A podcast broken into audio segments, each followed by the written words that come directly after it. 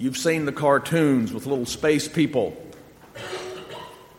Little guy gets out of the spaceship and walks up to someone and says, Take me to your leader. Well, as Christians, we know that whoever appears to be leader in this world is not the leader. We believe that Jesus is the ruler over all kings and presidents of the earth. And on the day that he comes back, not only are those who knew that by faith going to be confirmed in their faith, but the people who doubted and people who rebelled and people who had nothing to do with God are going to realize it when Jesus comes in visible glory as King of Kings and Lord of Lords. And every ruler on earth will cry out because they will all know that they have more than met their match. John has a vision of Jesus in the early chapters of the book of Revelation. And as the reality hits John, he breaks out in praise. To him who loves us and has freed us from our sins by his blood, and has made us to be a kingdom and priest to serve his God and Father. To him be glory and power forever and ever. Amen. As John writes these titles of Jesus, his heart gets full, and he can't help but worship. And because Jesus is the faithful witness, the firstborn from the dead, the ruler of the kings of the earth, there is one response To him be glory and power. Now, the danger is that these titles, these words about Jesus, just rush past us like pious cliches.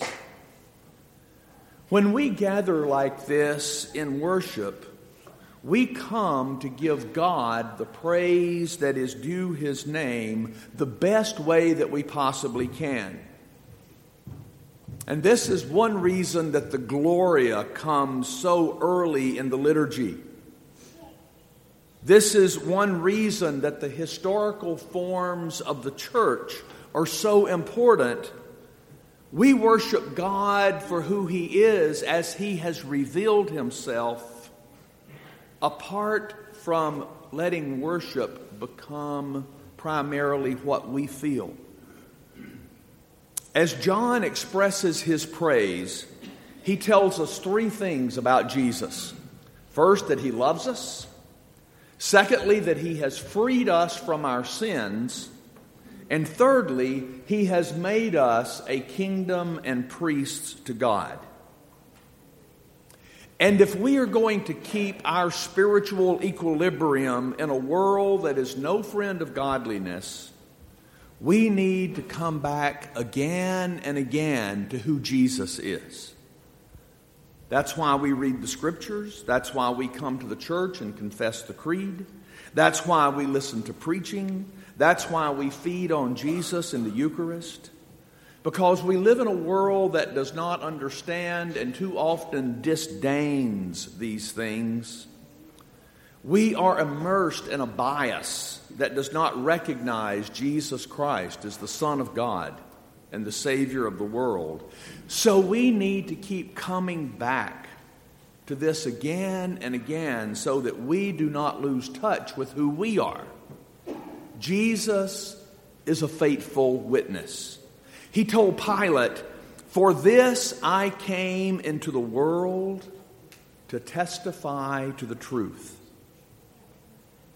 In a time when being able to know truth is ridiculed, we confess these truths every week. After being sentenced to death and going to the cross, Jesus died and came back to life. He ascended into heaven, was glorified at God's right hand. and He's coming again. And this is the framework out of which we're called to live our lives. Not just words to be repeated mechanistically when we say the creed. This is life for our souls. We can awaken each morning and go through our day remembering that God loves us through His Son. He loves us so much that He has forgiven our sins and He has made us a kingdom and priests to serve Him. Now, what does that mean? Well, it reminds us that our ultimate allegiance is to God. The only thing that is worthy of our ultimate allegiance is the kingdom of our Lord Jesus Christ, the kingdom that is going to endure when all other kingdoms have fallen. When Peter writes his first letter, he gives a description of Christians that is rooted in the kingship of Jesus. He says, You are a chosen people. You are a royal priesthood, a holy nation, a people belonging to God. Now, why has God given us such gifts? The answer is given right away. So that you may declare the praises of him who called you out of darkness into his marvelous light. Because once you were not a people, but now you are the people of God. Once you did not understand mercy, but now you have received mercy. And as we receive God's mercy, it's so that He can make us a kingdom of His people. And so that we can be priests on earth. We are called to model who Jesus is in us. And something incredible happens when we do that. Other people begin to realize who God is. And when people realize who God is, then the whole world can be transformed into the glory of God. That is what Daniel saw in his vision. It's the goal toward which all human history is heading. But it needs to happen in us. And it happens in us when we remember who Jesus is, to keep before us what our Lord has done. He is the faithful witness. He tells us the truth. He is the firstborn from the dead. Jesus shows us that even death itself does not have the last word. And He is the ruler of the kings of the earth.